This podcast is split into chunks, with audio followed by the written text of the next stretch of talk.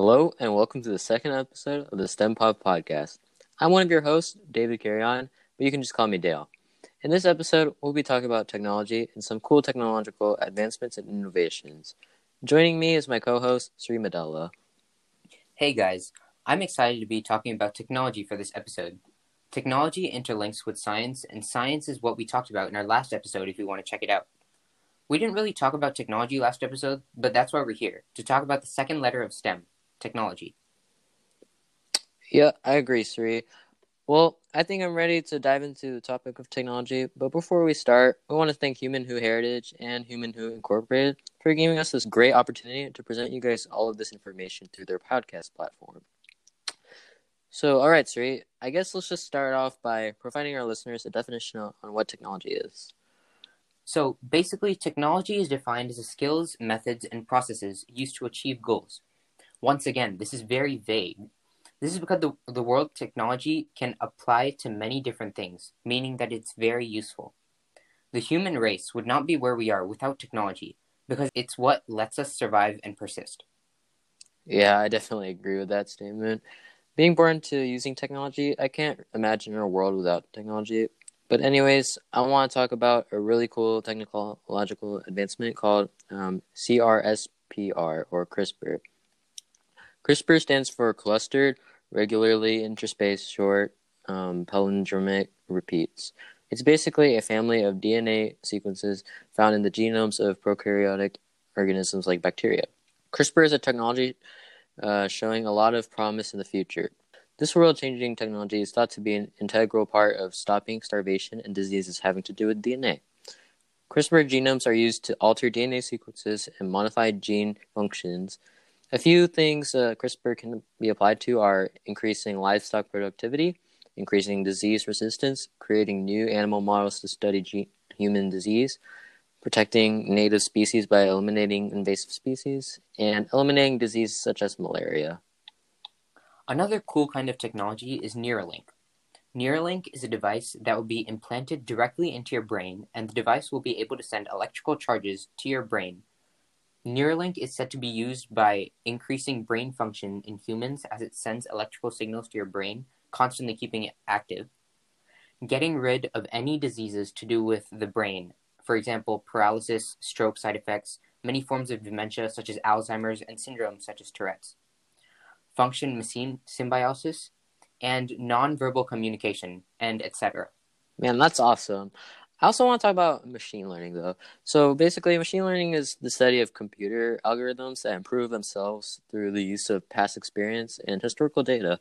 Machine learning is incredibly useful as it allows users to feed it immense amounts of data or information, and based on past data or experiences, it can make a clear decision or recommendation. There are different applications of machine learning, such as image recognition, which is computers um, that can identify things or people in photos and use that information in ways that are beneficial to us, such as automated um, image rec- organization.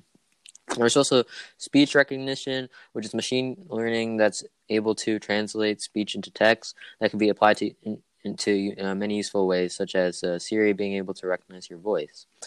And then there's finally medical diagnosis.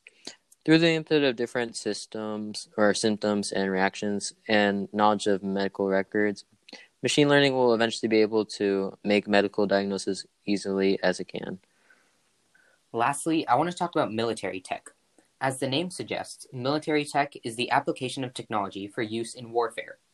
Instead of examining the current technology used in the military, let's take a look at the tech used during World War II, as it might prove to be more interesting. But before we lift things off, I think it's best if we split it 50 50, Dale, because there's quite a bit of military tech we're going to talk about. Oh, yeah, I'm definitely good at that. Okay, cool. So, one interesting piece of military tech was radar tech. Radar tech was extremely useful during the course of World War II because it could pick up incoming enemy aircraft at a range of 80 miles, and because of this, it had a huge impact on how World War II was both fought on both sides. There's also the Enigma machine, which was a cipher machine that sent encrypted codes so Germans could communicate with each other. It had an instrumental role and was allowed in the German military command to encode strategic messages before and during World War II. I also want to mention the Flak 88.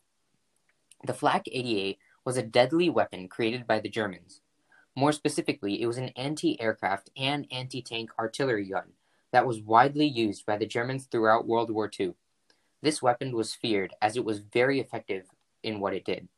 Next up, we've got the Colossus. The Colossus was the world's first electronic computer. It had one purpose to decipher messages between Hitler and his generals written in Enigma codes. This had a huge impact on people's lives during World War II, as it helped save more than 21 million people's lives. I'm also going to talk about nuclear weapons. Scientists that first developed nuclear weapons technology during World War II uh, with huge contributions of Marie Curie's research.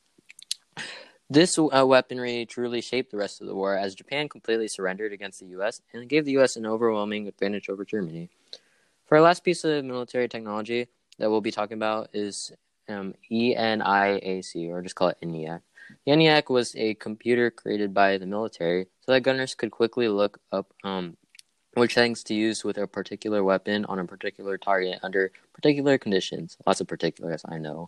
But, anyways, this was impactful as it allowed gunners to calculate and look up firing tables much more quickly than before. Well, that about wraps up the info for, that we have for you guys in this episode.